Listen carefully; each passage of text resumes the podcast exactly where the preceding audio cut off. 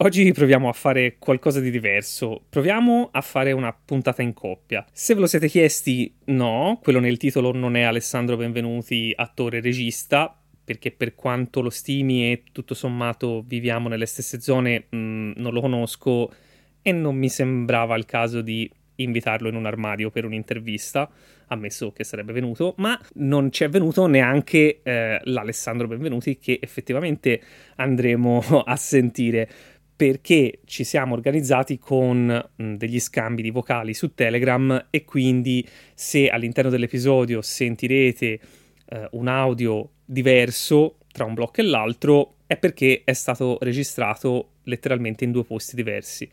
O magari arriverà anche uno studio in cui potrò intervistare le persone che mi interessano, ma nel frattempo iniziamo, dai.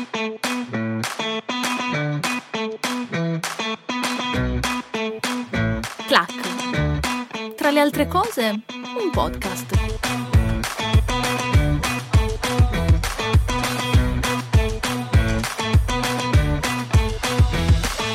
Nei videogiochi della software house Bethesda c'è da vent'anni a questa parte un bug che a me personalmente fa scassare da ridere ogni volta che lo incontro e anzi a ogni nuovo titolo che producono spero che nessuno si sia occupato di sistemarlo a dovere. Di cosa si tratta? Se all'interno del mondo di gioco il vostro personaggio si trova ad avere a che fare con un rivenditore di qualsiasi tipo che può avere oggetti o armi utili a portare avanti le missioni del gioco, sarà sufficiente trovare una pentola, una bacinella, un secchio, un qualsiasi tipo di recipiente e metterlo sulla testa del rivenditore, il quale non avrà nessuna reazione a questo tipo di input, ma continuerà a svolgere tutte le attività per cui è stato programmato e quindi alzarsi, camminare, controllare le sue cose, ma con un secchio in testa e quindi con la visuale impallata. A questo punto il vostro personaggio può sentirsi legittimato a derubare completamente il negozio o l'inventario del rivenditore senza che questo abbia il minimo accenno a qualsiasi tipo di reazione. Vi racconto questa cosa perché ragionandoci sopra sto iniziando a pensare che anche il mio cervello sia stato programmato in parte da Bethesda, perché anche io ho dei bug che sono molto vicini a quelli di questo rivenditore e con cui devo fare i conti e devono farci i conti anche le persone che sono intorno a me. Mi capita spesso che alcune cose che dovrei saper fare in realtà non mi riescono affatto. Su tutte, ricordarmi dove bevo questo è uno dei miei primi bug in assoluto, ce l'ho da sempre. Bevo da un bicchiere, poggio il bicchiere da qualche parte e se non rimane nel mio immediato campo visivo, il cervello elimina qualsiasi informazione relativa a quel bicchiere. Questa cosa ha due implicazioni. Quando sono a casa finisco con l'usare sei bicchieri diversi al giorno, che poi devo lavare e in testa ho Greta Thunberg che mi dice This is all wrong. Recentemente ho risolto con una borraccia, che uso anche in casa, e che finora riesce, diciamo, ad aggirare il bug, ma che sicuramente ben presto inizierà a essere riconosciuta come bicchiere e quindi dovrò ricominciare da capo. Ma se a casa posso risolvere con una borraccia, eh, il problema è quando finisco in un contesto dove c'è una festa o un buffet o qualsiasi situazione in cui ci sono tanti bicchieri per tante persone. Lì la situazione è seria perché non basta scrivere il mio nome sul bicchiere, dato che il mio cervello non riconosce proprio l'oggetto bicchiere.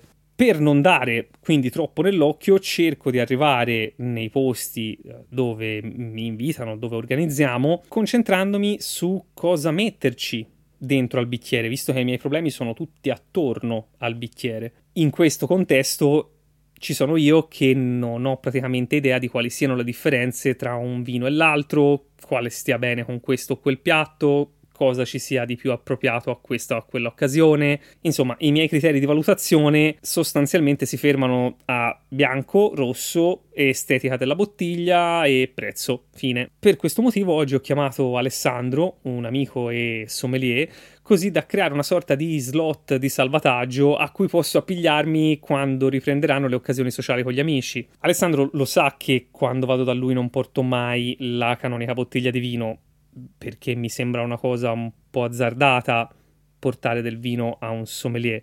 però di solito a una cena si porta quella, no? Ma il punto è cosa porto? Chiedo cosa c'è per cena, mi regolo sulla fascia di prezzo, prendo una bottiglia sborona che mi mette, non lo so, nella condizione di bere un Massandra Sherry del 1775 con, non lo so, polpette e patate. Prova a ribaltare la questione.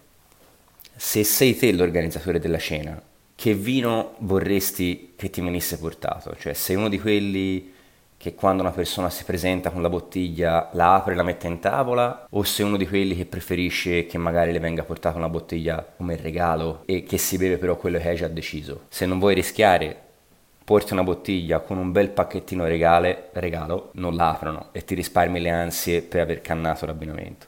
E comunque un prosecco va sempre bene, basta che non lo chiami prosecchino per piacere. C'è solo un errore che non puoi fare secondo me per nessun motivo e doverlo ancora spiegare nel 2023 è abbastanza surreale, però capita spessissimo. Se porti un bianco o una birra, portalo fresco, non che vai, lo porti e gli chiedi di dare una bottarella di freezer. Però aspetta, perché c'è un cheat? Nel senso che, così come nei videogiochi ci sono i trucchi, eh, su questa cosa il grande trucco è l'app Vivino, un'applicazione anche relativamente semplice in cui basta fotografare l'etichetta del vino di cui vogliamo conoscere i dati e ti eh, restituisce praticamente tutto, come è fatto, quanto costa, eh, che tipo di abbinamenti ci sono, cioè è una cosa che effettivamente è affidabile e attendibile o no?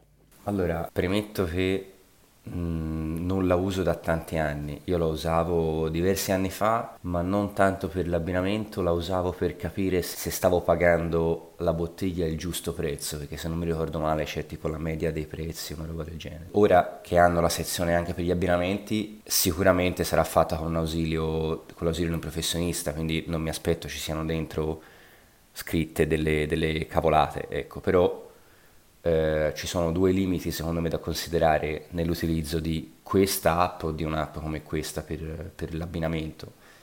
Il primo è che sicuramente ci saranno delle proposte di abbinamento abbastanza standard per cercare di soddisfare più utenti possibili. E il secondo è che come tutti i siti di vendita di vino online, una buona parte dei profitti deriva da contributi marketing che aziende di vino pagano per stare all'interno di determinate categorie, promozioni, sai quando apri un sito che vende vino e trovi i vini perfetti per l'autunno, ovviamente sono lì per un motivo, non perché sono autunnali. Ma scusa, ma allora ci sarà qualcosa che possa aiutare a orientarmi, no? Io, per esempio, l'unica cosa che so è che con la carne si beve il vino rosso e col pesce si beve il vino bianco, anche se a questo punto inizio a dubitarlo ascoltandoti. Nel ristorante mi chiedo, nella carta dei vini ci sono degli indizi che dovrei imparare a riconoscere prima di ordinare qualcosa? Allora, eh, quasi tutte le carte dei vini sono divise per regioni o territori diciamo, l'abbinamento tra piatto tipico di un posto e vino del posto non è sempre corretta, ma in gran parte dei casi lo potrebbe essere e solitamente i ristoranti tendono ad avere una scelta dei vini del proprio territorio un po' più ampia perché magari conoscono direttamente i produttori, l'hanno bevuto più volte e magari hanno meno scelta sui vini fuori regione. Quindi se ti trovi di fronte a una carta con queste caratteristiche è probabile che eh, chi ha fatto la carta dei vini e chi ha scelto i vini abbia fatto una scelta più accurata e abbia fatto un po' più di selezione sui territori che conosci di più e sia andato un po' più sullo standard o magari le etichette famose e conosciute nei territori che conosci meno. Eh, sulla scelta e dipende ovviamente da quello che mangi. Se fai una cena con dei sapori coerenti tra di loro, pesce o carne, è sicuramente più facile scegliere una bottiglia che vada bene su tutto il pasto se eh, hai la fortuna, e ce ne sono sempre di più, di andare in un ristorante che consente di prendere dei vini al bicchiere, allora a quel punto magari può avere senso prendere vini diversi per piatti diversi, soprattutto se poi mangi cose molto diverse tra di loro. E qui si entra nell'altro argomento, cioè pesce uguale bianco e carne uguale rosso è la prima cosa no, che ti viene insegnata, ma per fortuna o purtroppo non è così semplice. Certo, se pensi alla carne solo come una bistecca alla brace e al pesce solo come un branzino al forno, è vero, però te pensa alla varietà di piatti di pesce e al tipo differente di sensazione gustativa che provocano, cioè un cacciucco alla livornese e una trota al cartoccio non hanno lo stesso sapore e quindi come possono avere la necessità dello stesso vino. Magari sul cacciucco, per farti l'esempio, appunto è, è buonissimo l'abbinamento col vino rosso, magari con un pinot nero, eh, mentre la trota richiede un vino più delicato, sicuramente un vino bianco. Eh, anche, e sulla carne stesso discorso, cioè uno stracotto di manzo o un pollo alla brace non possono avere lo stesso abbinamento. Anche qui con lo stracotto di manzo sicuramente ci vuole un vino rosso importante, con eh, il pollo alla brace anche un vino bianco, quindi carne, vino bianco. Il prezzo eh, non è determinante per decidere il vino da abbinare, come regola generale puoi usare quella legata alla struttura del piatto, cioè per piatti molto strutturati e molto saporiti servono vini più importanti perché devono, tra virgolette, reggere l'importanza del piatto. Per piatti leggeri e delicati invece servono vini che non sovrastino i sapori del piatto, quindi di fatto serve avere un equilibrio da quel punto di vista affinché nessuno delle due componenti prevalga. Se vai in un ristorante che ha il sommelier, eh, farsi consigliare è sempre una buona idea e non è un tabù chiedergli vini di una certa fascia di prezzo, comunque è una richiesta come un'altra che lui eh, vorrà soddisfare, diciamo. Capito? E se il sommelier non c'è, cosa faccio quando il cameriere arriva e chiede chi assaggia? questa domanda mi fa anche un po', un po' sorridere, diciamo, non ci sono molte cose da fare, non c'è da inventarsi niente. Lo annusi, in commercio di vini difettosi è raro trovarne ormai, quindi diciamo le due casistiche di difetti che mi possono venire in mente più comuni sono ovviamente il tappo, per cui facile, lo annusi, lo assaggi, se ti sembra di aver dato un morso alla pianta di sughero è quello. E magari se hai ordinato una bottiglia di vino molto, con molti anni sulle spalle potrebbe anche essere, tra virgolette, andato, quindi non essere più un vino nel periodo giusto per essere bevuto, però anche di quello ti accorgi facilmente. Ecco, magari una cosa da non fare è non stare lì a girare il bicchiere come se fosse la centrifuga da una lavatrice, perché primo, insomma, visto, capita di vedere persone che si atteggiano e stanno lì a girare 20 minuti con la persona che ti, serva- che ti ha servito il vino, che aspetta che tu abbia finito e poi comunque per la maggior parte dei vini non è neanche un'operazione che abbia un senso, insomma, l'ossigenazione attraverso la rotazione del vino nel bicchiere. E quindi se uno volesse avvicinarsi a questo mondo, come dovrebbe muoversi? Cioè cercare banalmente su Google corso di sommelier o ci sono dei percorsi diciamo più canonici di altri?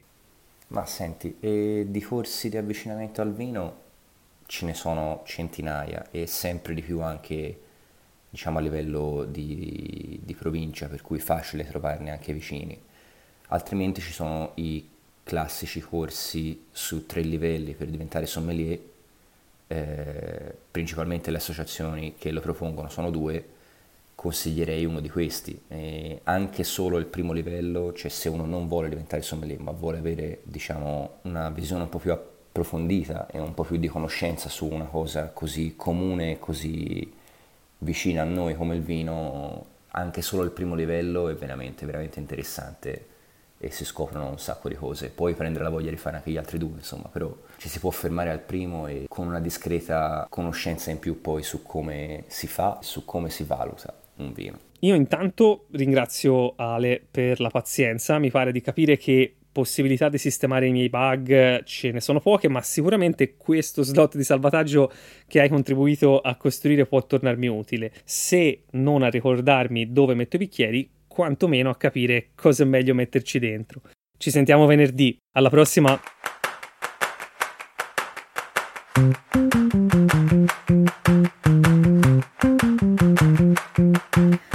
Tlac è un podcast scritto e prodotto da Francesco Tanini.